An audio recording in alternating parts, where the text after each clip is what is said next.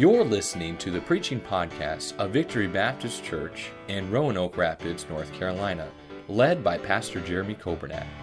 It is our desire that you will be helped by this Bible message.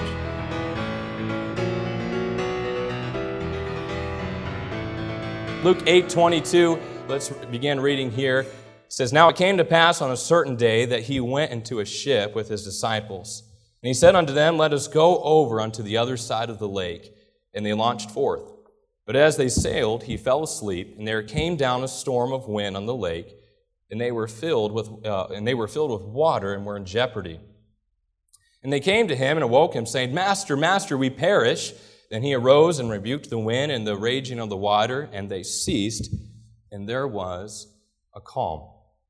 Verse 25 says, And he said unto them, Where is your faith? If you make the habit of marking in your Bible, I encourage you, if you have not already, to underline that phrase right there. Where is your faith?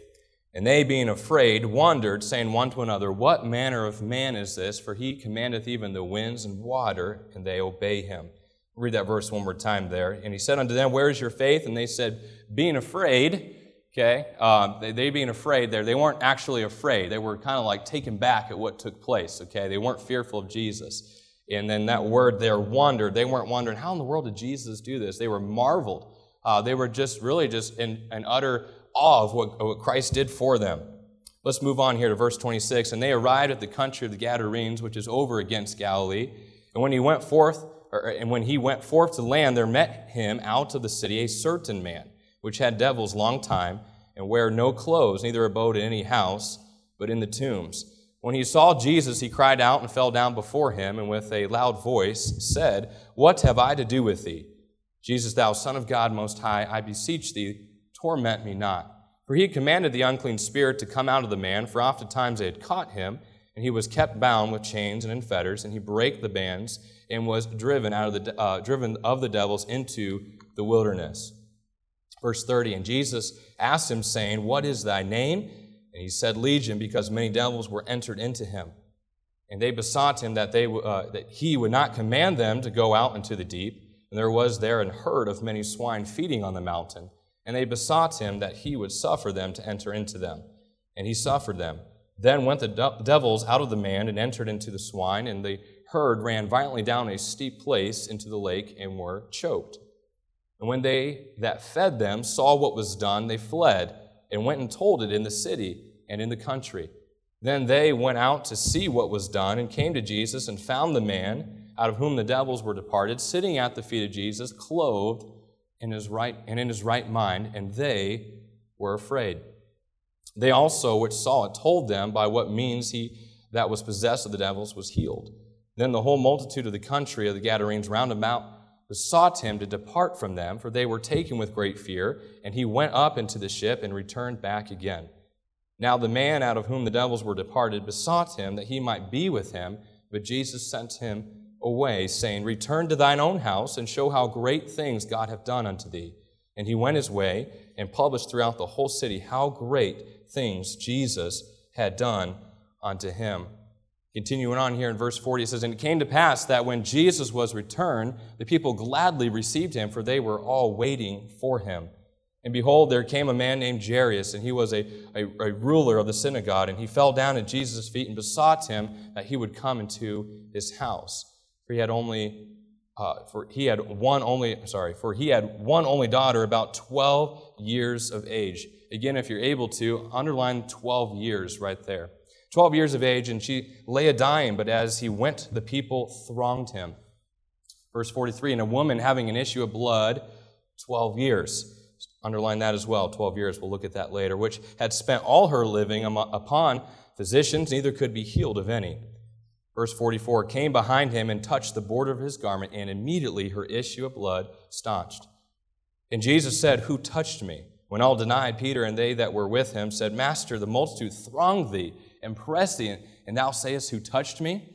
But really, right here, that, those, that word throng here is really just, they're basically almost suffocating Jesus. It's just a crowd of people. They're bumping into each other, and it's just, uh, and he asked, Who touched me? And the disciples almost sarcastically, Lord, everybody's bumping into you. Uh, what do you mean, who touched me? Uh, but what's amazing here, he says this in, in verse 46, and Jesus said, Somebody have touched me, for I perceive that virtue is gone out of me. This isn't my message, but I do want to just make note that there is a difference between bumping into Jesus and touching Jesus. And I don't know about you, but I want, I want to touch Jesus. I don't want to just bump into him when I need him. I want to constantly be touching Jesus. Verse 47 And when the woman saw that she was not hid, she came trembling and falling down before him. She declared unto him and all the people for what cause she had touched him, and how she was healed immediately. And he said unto her, Daughter, be of good comfort. Underline this Thy faith hath made thee whole. Go in peace. While he yet spoke, there cometh one from the ruler of the synagogue's house, saying to him, Thy daughter is dead, trouble not the master. But when Jesus heard it, he answered, saying, Underline this as well, Fear not, believe only and she shall be made whole. Verse 51 And when he came into the house, he suffered no man to go in, save Peter and James and John, and the father and the mother of the maiden. And all wept and bewailed her, but he said, Weep not, she is not dead, but sleepeth. And they laughed him to scorn, knowing that she was dead. And he put them all out and took her by the hand and called, saying, Maid, arise. And her spirit came again, and she arose straightway. Heavenly Father, God, I pray that you'd bless this time tonight in your word. God, I pray that you'd hide me behind the cross. God, I pray you use me tonight. Lord, help me to say the words that need to be said. Help me to refrain from what doesn't need to be said tonight. God, I pray you'd speak to hearts uh, in this hour. Lord, we love you so much. We ask these things in your precious name. Amen. I want to preach a message uh, entitled, uh, I'm not remember really good at coming up with titles, but really uh, it comes from when the woman of the issue of blood goes and touches the hem of the garment. I want to entitle this message, Hanging On by a Thread. Hanging On by a Thread. Now, uh, there's some things that, uh, that maybe uh, you have that you've passed down, have been passed down in your, your family, maybe your kids have. I'll just say this that every time my parents come and visit, they bring another box of stuff they did, should have threw away that was mine, but I guess I was their favorite child, so they kept everything. Um, so, anyways, I think my wife threw it away, but that's okay. Um, I said she could, so. Uh, but anyways, my, my, my, boys have these blankets that we got for them. We, we even had some that were made for them, had their name on it, but they didn't like those blankets. In fact, they found some random blankets in our house that I don't even know where they came from. My wife probably doesn't even know either, but uh, Ryan found, got attached to this blanket. It literally says the word gather on it. It's a decorative blanket, but that's his. He wants it. Don't you dare touch it. Don't you take it away to wash it uh, because you can't let go of it. We do wash it, by the way. We, we rip it out of his hands and throw it in there, and he cries the whole time. But, anyways, then Ryder's got this random blanket too, but you know what? They are like falling apart, and we try to get them other blankets. We even got them Spider Man blankets because they love Spider Man. Uh, and uh, we gave them, nope, didn't want that. We want these blankets that are literally falling apart. Brother Kay, why'd you tell that story? I don't know. Besides the fact that it's hanging on by a thread and they're still hanging on to it. Well, I, I, I cannot believe in the last two years, and I, I don't even want to say it, but 2020 really has been a blur even now that we're in 2022. But there's so many people I come across, and I'll talk with them, and I realize that there's a lot of people hanging on by a thread. And I hear what people are going through, and I think, how in the world? I can't imagine. And I don't sit there and hear someone's issues and say, well, I'm glad I'm not going through that. No, I think, Lord, please help me to have the, have the faith. Help me to have the, the, the courage to, to keep on going on like this person is. But there's so many people I talk to that are just really hanging on by a thread. And maybe you're there tonight, you're hanging on by a thread. So I don't know how I'm going to go on. Well, I'd like to just look through this passage of Scripture. We, read a, we read a lot there. We're going to look at each one of these accounts here. But I want to go back to Luke 8, 22 through 25 here. This is when Jesus, uh, he gave the command to cross the sea. And then the Lord Jesus gets in the boat and he goes to sleep. And uh, I love it. Uh, this, our, our kids, they, I don't know anybody else can testify to this, but they're in the stage of protesting their naps. They just, they don't want to take a nap. And um, they'll say, well, so-and-so doesn't take a nap and so and so's parents don't make their kids take a nap. And you know what we say? You're not so and so and we're not so and so's parent. But now I can bring it back to this passage of scripture. Says, hey, even Jesus took a nap, okay? So you need to take a nap too. Anyways, I needed that tonight, but uh, I need a nap as well. But here uh, we see that Jesus is 100% man in this story. Okay, he's weary. But then we see in just a few moments later, he stops the storm. We see that he's 100% God. We get to see his humanity, and we get to see his deity. But they wake him up, and they literally say to him, do you not care that we're dying? We're going to perish. And what does Jesus do? He doesn't even say anything to him, them. He stands up and he rebukes the storm, like you'd almost how you'd speak to a dog, maybe. Maybe not how some of you speak to your dog. You speak to your dogs nicer than, well, anyways. Uh, but he spoke to him and said, Hush, how I speak to my dog. Hush, be quiet, stop. And immediately the storm ceased. Now, uh, you know, when I go down maybe to the river and there a boat passes by, right, and the boat is gone, but those waves are still there and they're crashing on the waves. I honestly believe, because it says there was a calm, that as soon as Jesus said, Peace be still, he said to stop, I really believe that the clouds were gone, the sun came out, the wind was gone, and that water was literally like glass, just a calm. And you know what?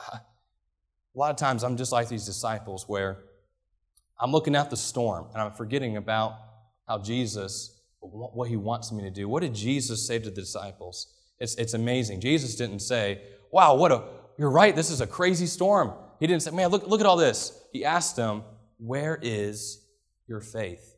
Where is your faith? And um, I learned from this moment right here in the scripture that oftentimes the Lord places storms in our lives in order that we might come closer to Him. And that honestly, like the disciples said, that we, we can learn what, kind, what manner of man, what manner of God He really is.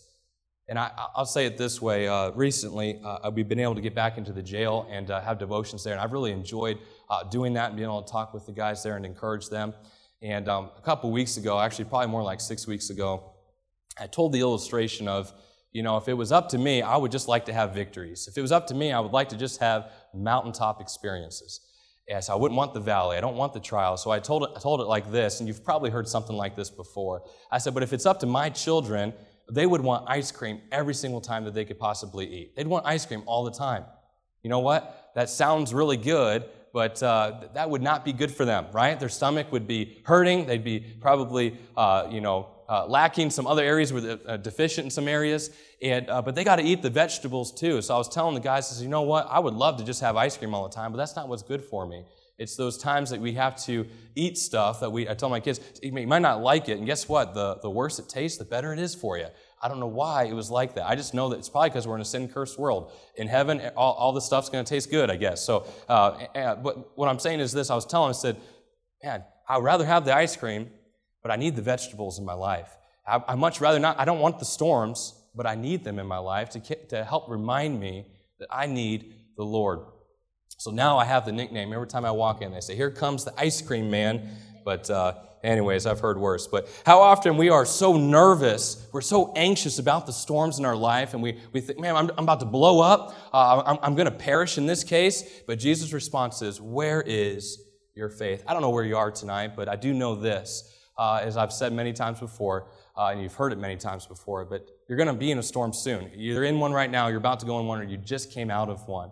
And Christ is not so focused on your storm, he's focused on your faith. Where is your faith? You see, faith is one of the fruits of the spirits. We're commanded to have uh, the fruit of the spirit of faith. Uh, in perfect faith, there is no fear.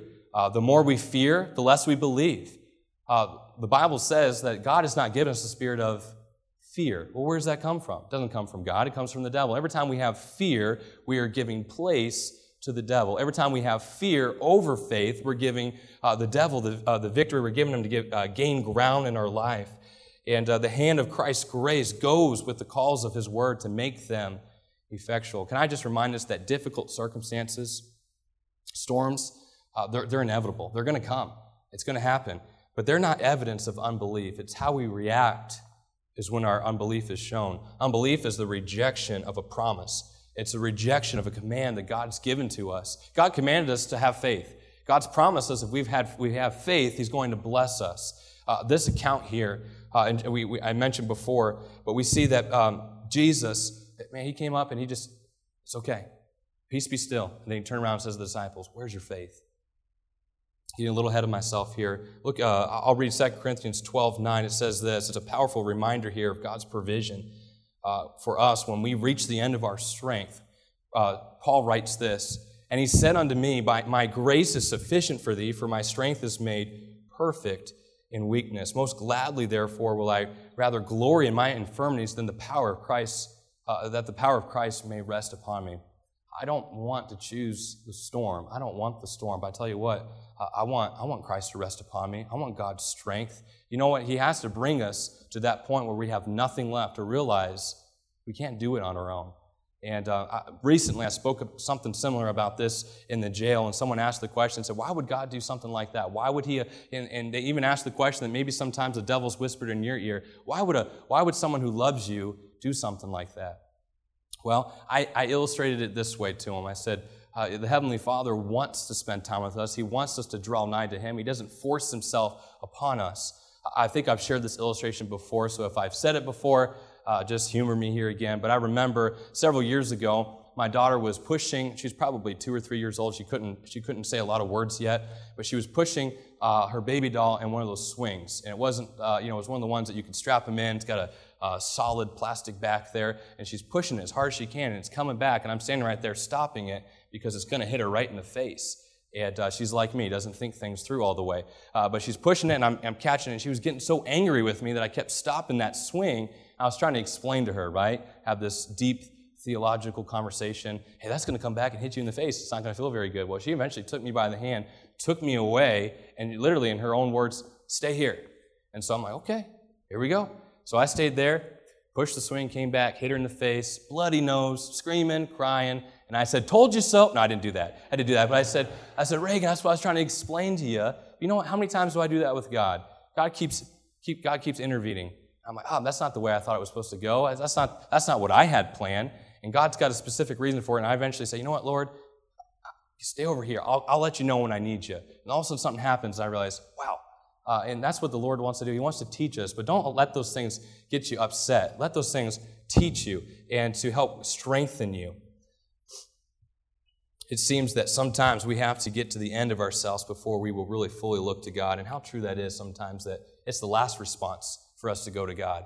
And the Lord's sitting there like, hey, I've been waiting here the whole time for you. You know, the door's open. Come on in. And we forget to go to Him. Let's put our trust in Him. The Bible tells us that the just shall live by faith. Uh, 1 Corinthians 2 says that your faith should not stand in the wisdom of men, but in the power of God. Let's not put our faith in a man. Let's not put our faith in, in a friend or in a relative. Let's not put our faith uh, in, in, a pastor or an assistant pastor or a coworker or a boss, because you know what? People are going to let you down. They're going to let you down either on purpose or on accident. But people are going to let you down. Let's not put our faith, and let's actually put our faith in someone, in the one who can actually do something about it.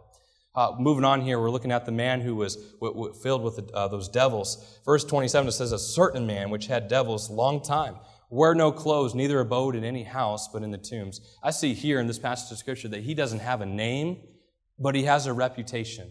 No, we don't know his name. It says a certain man, but every, everybody knew who you were talking about when you said his reputation. His reputation was he had a devil, devils a long time. He wore no clothes. He lived in the tombs among the decaying, among the dead. Uh, that was contrary to Jewish uh, law and also really against human instinct to, to live in the tombs. Uh, the Mark records that the, he was crying out and cutting himself with stones, said that neither could any man tame him.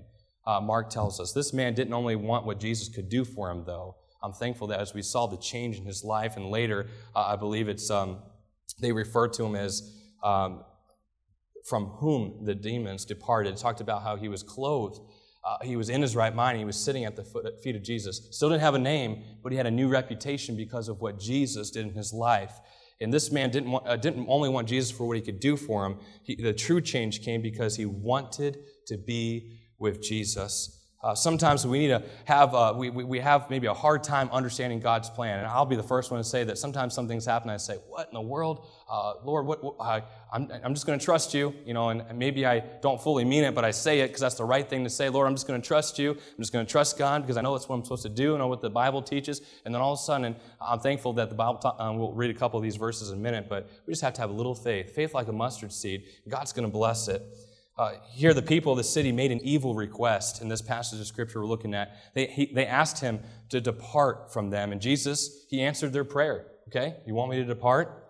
I'm going to depart. And the man whom the demons departed, he made a godly request that he might be with him. And what did Jesus say to him? He said, No. And then he said this Go to your city and tell what great things God has done in your life. And I love this because this is a great picture that God's got everybody in a specific place, has a specific purpose, because there's going to be some people that you can talk to, uh, talk to them about Jesus that I could never talk to them about. Uh, they're going to be able to listen to you a little bit better than they're going to listen to me. And here, they knew that he was going to go back, and they were going to listen to him better than Jesus. And what happens when they came back? They gladly received Jesus because of one life, because uh, maybe people thought there was no hope in that man, but Jesus saw that there was hope in that man, and he saved him from those devils, and he changed. He can change anybody. Jesus told him, Tell what great things God has done. By uh, way of a rather long introduction here, I want to remind us that faith is a necessity for a Christian. It's a necessity. I just I mentioned it earlier. I don't want the storms. I don't want the trials. I don't want the things to happen in my life that wouldn't be what I chose. But you know what? I want to have faith.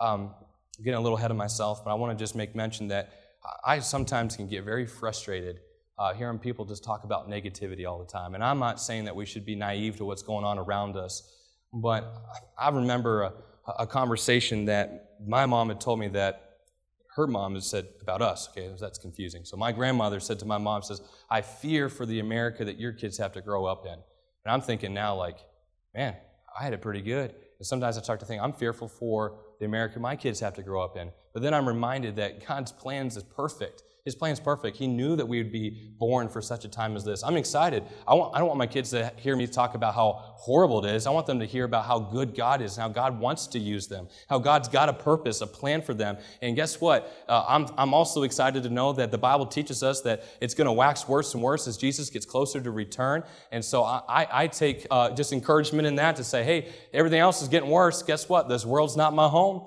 I'm just a passing through. I know the Lord's coming back in any moment, and I'm excited. Uh, I say, well, uh, God's got us here for a specific, specific reason. I believe that God's waiting for one more person just to get saved, and how great it would be for you to be that person to lead someone to Christ. And then that trumpet sounds because we were found faithful for such a time as this. Faith is a necessity, faith is demanded for a Christian.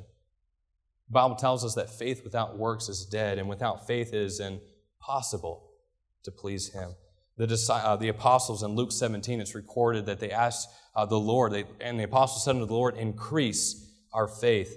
And the Lord said, If ye had faith as a grain of a mustard seed, ye might say unto this sycamine tree, Be thou plucked up by the root, and, and be thou planted in the sea, and it shall obey you. I probably should have uh, had more references here in Hebrews chapter 11, but that's known as the Hall of Faith chapter.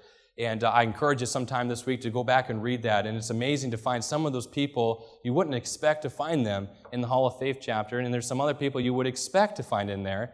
But God counted those people as faithful. And because of their faith, God used them in a great and mighty way. Hebrews 11, 6, I already mentioned it, but without faith, it is impossible to please Him. So here we go. Here's the, here, getting into the message here. Hanging on by a thread. Maybe that's you tonight. Maybe you're thinking, I don't know what else to do. Uh, maybe it's maybe it's financial. Uh, maybe it's spiritual. Maybe it's uh, maybe it's phys- uh, uh, you know. I think I said physical, spiritual, financial. Whatever the case may be, you say, I have. I, am at my wit's end. I don't know if I can do this anymore. I, I, honestly, I don't, I don't know what else I can do. I've searched for answers over here. I've gone to this doctor. I've gone to, uh, to, to tried this and done this, and I, don't know. And the Lord is, wants us to get to that point to say, hey, with my strength, is perfect. Number one, three things to remember when you're hanging on by a thread. Remember, God's strength is always perfect. I'm encouraged to know that my struggles, no matter what they may be, and they're different from person to person, my struggles will always lead me to strength, and that strength is Jesus Christ. I'm not talking about sin in my life, things that I choose to do. That's not going to lead me to strength. That's going to take me the wrong path. What I'm saying is the things that I cannot control, the storms and the trials, tribulations that come in that I, I would rather not choose, rather not have in my life, but I know that God's got it for a specific reason. And I know that He says His grace is sufficient for me. I can rest in that promise of that. Romans 8 28, a famous passage of Scripture here. And we know that all things work together for good to them that love God, to them who are the called according to his purpose. That's an easy verse to quote at somebody when they're going through a storm. It's another thing to actually apply that to our life. And you know what? I wish I had an A plus on my report card in the area of every time a storm comes in my life, I'm saying, Thank you, Lord. I can't wait to see what you're going to do with this. Lord, I'm so thankful that you, are allowing this to come into my family's life, and I can't wait to see. I wish I could say I, I, I do that. A lot of times it's like, Lord, I hope you know what you're doing uh, Lord, I, I, is, this, is this really what you meant? And the answer is yes. He knows what he's doing. Let's not ask God, hey, what, what are you trying to do? Let's ask him, what are you trying to teach me through this? Perhaps you're in a very stressful time in your life right now. You feel like you can't go on. Maybe you feel like you're lo- uh, alone. I'll tell you, I'll tell you this. Uh, uh, 1 Kings 19, Elijah, uh, it takes place uh, here in 1 Kings 19. Elijah felt like he was alone. It says, But he himself went a day's journey into the wilderness and came and sat down under a juniper tree, and he, he requested for himself that he might die and said, It is enough now. Oh Lord, take away my life, for I'm not better than my father's. Literally saying here, Lord, please just take my life. I have no reason to live. I'll be better off dead than I am alive. And as he lay and slept under a juniper tree, behold, then an angel touched him and said unto him, Arise and eat great way to wake up right there. And he looked, and behold, there was a cake baking on the coals and a cruse of water at his head, and he did eat and drink and laid him down again. I see here that Elijah had really reached a point in his life where it was zero.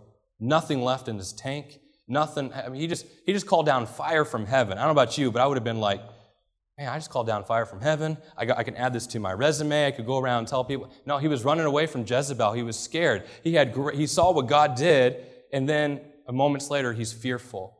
And uh, I, don't want to say that uh, I want to use that for an excuse that even Elijah didn't have faith when he should have, but I want to also take encouragement that he saw fire come down from heaven. He was God's man, a prophet, and even he was discouraged. I want to encourage you with that to say, I'm discouraged tonight. I don't even want to admit it. Well, here Elijah's telling us, he said to the Lord, I'll be better off than dead. And, and God encouraged him. And he realized that being out of strength, being at a zero, is not a bad place to be because you know what he found? He found God. And God strengthened his faith. God strengthened him at his time of weakness. I don't know where you're at tonight, but God wants to strengthen you. God wants to increase your faith. And you know what's amazing is I, as I hear sometimes even my own parents share stories that I had no clue happened when I was growing up, okay? Um, I, they'll, they'll, tell me something. I say, man, I, I didn't even know that was going on. And you know why? You know why I didn't know that was going on? Because they weren't complaining in front of me. They weren't, well, they didn't have Facebook, but if they had it, they weren't going to post about it on Facebook. Uh, they weren't going to tell me all their problems and all, all the financial issues. You know what? I, I, I, found out later that they were having marriage issues. I didn't even know that. And then they told me later, this is Caleb, it was, uh, it was a, a mess. We went to church, we heard this message, and it was just like, God was like, man, they brought him back together, and there was a, a, a widow lady in the church that encouraged my mom to keep, to keep doing what was right. And I, I didn't even know any of that was going on. But I tell you, I'm thankful that they stayed together. I'm thankful that the Lord blessed it. And I'll just say this I didn't, I didn't know. You know what? I don't want to burden my children with, with issues. I don't want to talk about negativity. I also don't want them to be so sheltered they had no idea what's going on. But I want to say this our children need to hear about some things that we pray about. Do you pray with your, do you pray with your family? Do you have certain prayer requests? I hope that you're praying for some things. Um, I'll, I'll say this. Uh, my, my, wife would hate for me to say this, but uh, she's been having some health issues these last couple months, really. We have, we have no idea what, what it is, but we're just praying, we're trusting God. But it's been so wonderful to hear my son Ryder, who's three and a half years old, every time he prays, he says, Help my mom feel better. And I said, I'm so glad that my son has something to pray for, so when the Lord answers it, and I know he will, we can say, Ryder, look what God has done in your mom's life.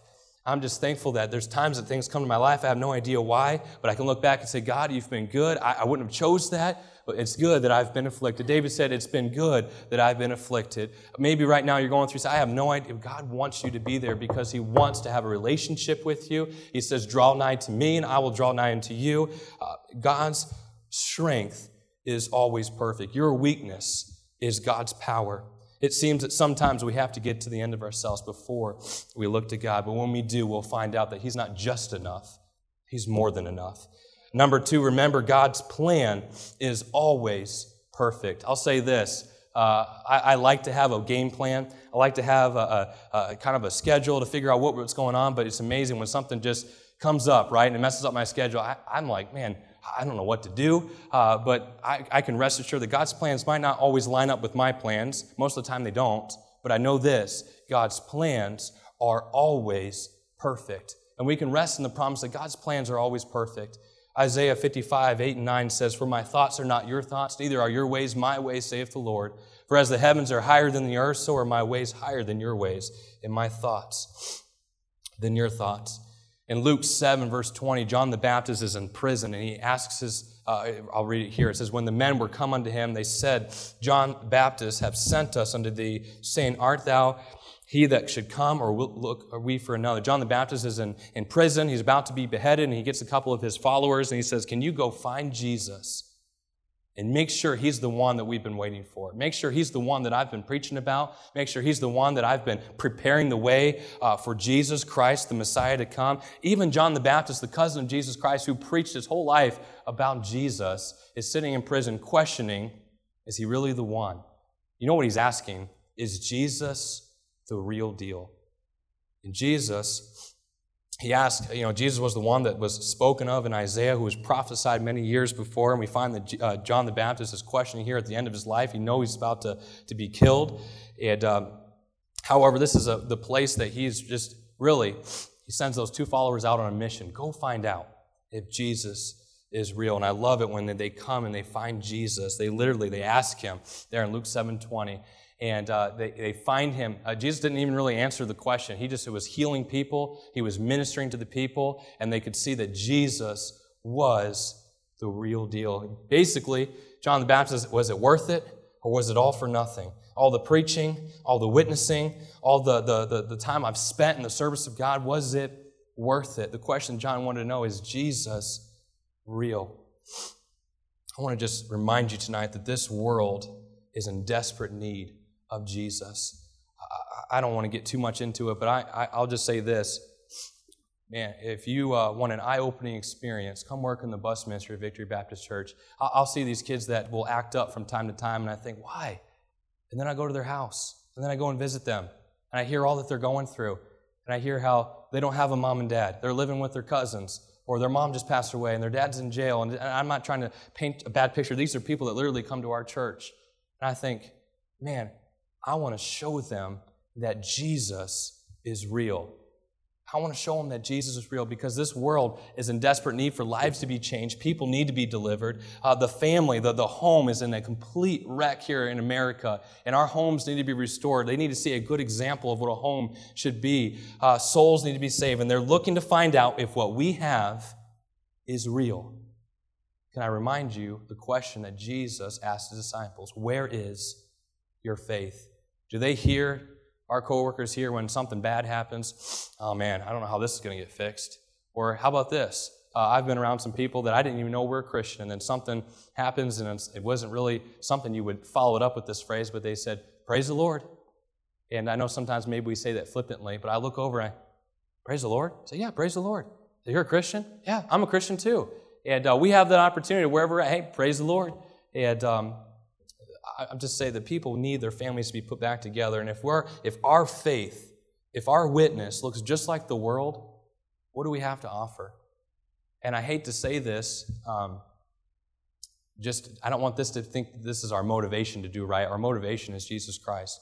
But if I can just add to that a little bit with saying that our motivation also could be people are watching us. I think of people in my own family that have no idea uh, that heaven and hell is real, and we've, we've mentioned it to them, we've, uh, we've expressed that to them, we've uh, given them the gospel, and they say, you know what, that's good for you guys.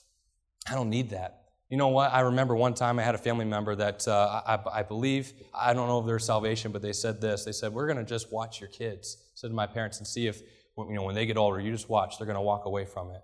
And uh, can I just say that I know that Jesus is real? I know the Word of God is real. And I, wanted, I want them to know that God is real. I'm not just going to walk away from this. And by the grace of God, there go I. I'm not up here to try to say that I'm anybody. I, I should probably be in a jail cell today if it wasn't for the grace of God. But I want to say this people are watching you. Your children are watching you. Your grandchildren are watching you. We need to have a witness that Jesus is real. I hope that Jesus doesn't have to constantly ask us, Where is your faith?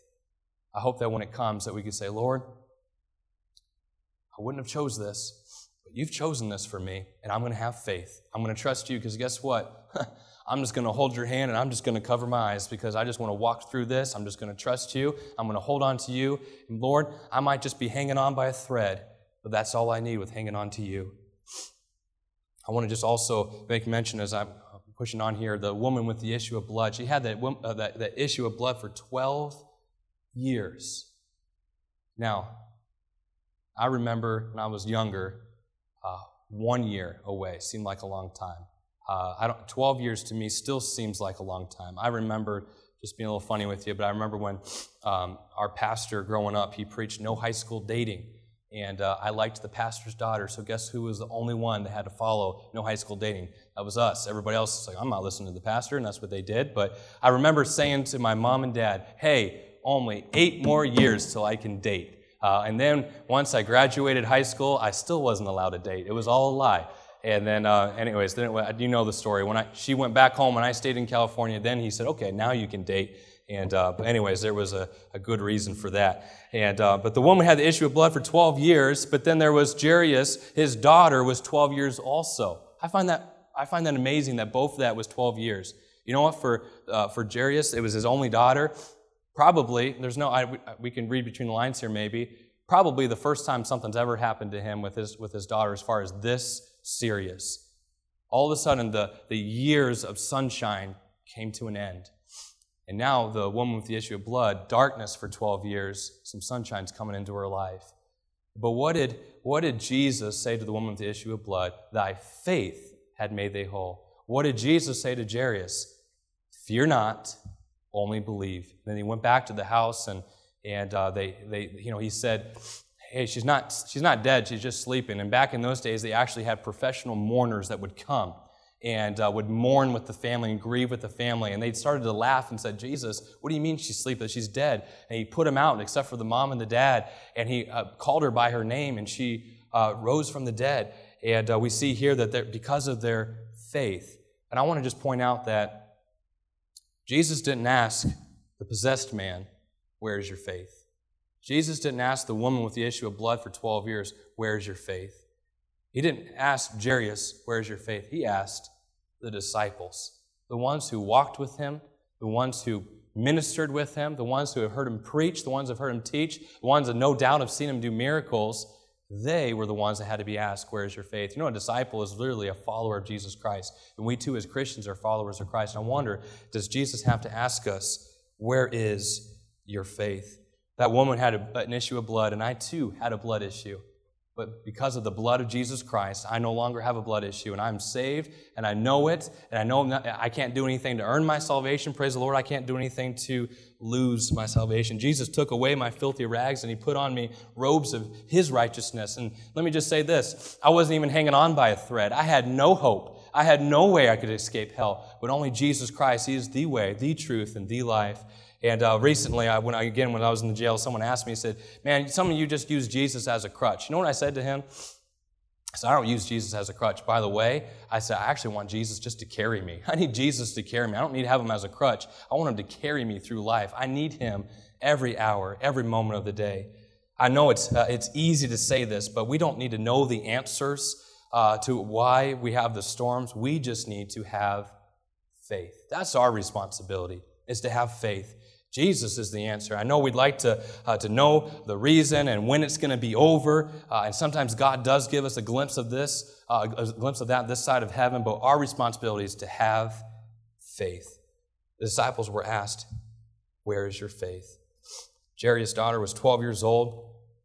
And uh, really, every, everything in just a moment, gone. And he came to Jesus. I want to just make mention as well. I'm sure Jairus, he was from the synagogue, he was a religious man, no doubt, but uh, I hope it's not something serious that makes us have to go back to Jesus. I hope that we're just constantly looking to Jesus each and every day. Now, He uses those times to bring us back to Him, right? And when we're, we're when we, I, I know some people, even myself, have been guilty of this. Lord, Save my problems. Help me in this. Help me in this situation. Everything goes back to normal. Okay, I'm good. I'm good, God. I'll be back in a little bit when uh, everything else starts to, oh, it's bad again. Lord, let me come over here. Let me walk with you again. Let me read my Bible and pray. And uh, Lord, let me ask all my friends to pray for me and all that. And then, oh, everything's good. I hope it's not something tragic that gets us back to where we need to be. I hope it's a daily decision. Here's the last one, and I'm done, and I'm uh, closing very quickly. Number uh, one was remember his strength is always perfect. Number two, remember his timing. His plans are always perfect. Number three, remember God will never leave you. God will never leave you. Bible says in Hebrews 13, let your conversation be without covetousness and be content with such thing as ye have, for ye have said, I will never leave thee nor forsake thee. Sometimes I overthink when I publicly pray and I'll say this and I say, Lord, you know what I mean? I didn't mean to say this, but we'll say, Lord, be with this person or Lord, please be with this person's situation. You know what? And you'll probably catch me saying that and you'll think about this. We don't even have to pray that because you know what? The Lord says, I will always be with you. And I'm not saying that when we're in sin that he's going to be right there with us and say, it's okay. No, he's waiting for us. We're as close as we want to be to God, and God's waiting for us to come back. But Jesus was with the disciples in the storm. God was with Joseph in the palace. He was with them in the, the pit and, and in prison. Joseph, uh, God was with Jonah in the whale. God was with Shadrach, Meshach, and Abednego in the fire. God's with you right now in your storm. Guess what? He's going to be with you when you get out of the storm. He's going to be there waiting for you. I hope that you'll go through that storm with him. Remember, God's strength is always perfect. God's plan is always perfect. His strength is perfect, and He will never leave you. If you don't remember anything about the message tonight, I hope you just remember that question Where is your faith? People are watching. I, I, I, and I know that I, I mentioned it before. I want God to be pleased with me, but I also want to point people to Jesus Christ. That man that was possessed of the devils, they might have been the only Jesus that some people got to see. They, they saw a change in his life. You might be the only person that they get to see that's a Christian, to see that light in this dark world. And they're watching you, whether you like it or not. I want to just remind us where is your faith? I'll say this April 1st, 1998, I put my faith and trust in Jesus Christ to take me to heaven when I die. If I can trust God to take me to heaven when I die, I for sure can trust Him in anything that's going to happen here because you know what? This is all going to be over just like this. But eternity is what matters. Let's make sure that we're living for Christ each and every day and that our faith is what it should be. Thank you for listening to the preaching podcast of Victory Baptist Church in Roanoke Rapids, North Carolina, led by Pastor Jeremy Coburnack. For more information about our ministry, please visit our website at vbcrr.org. May God bless you as you serve Him this week.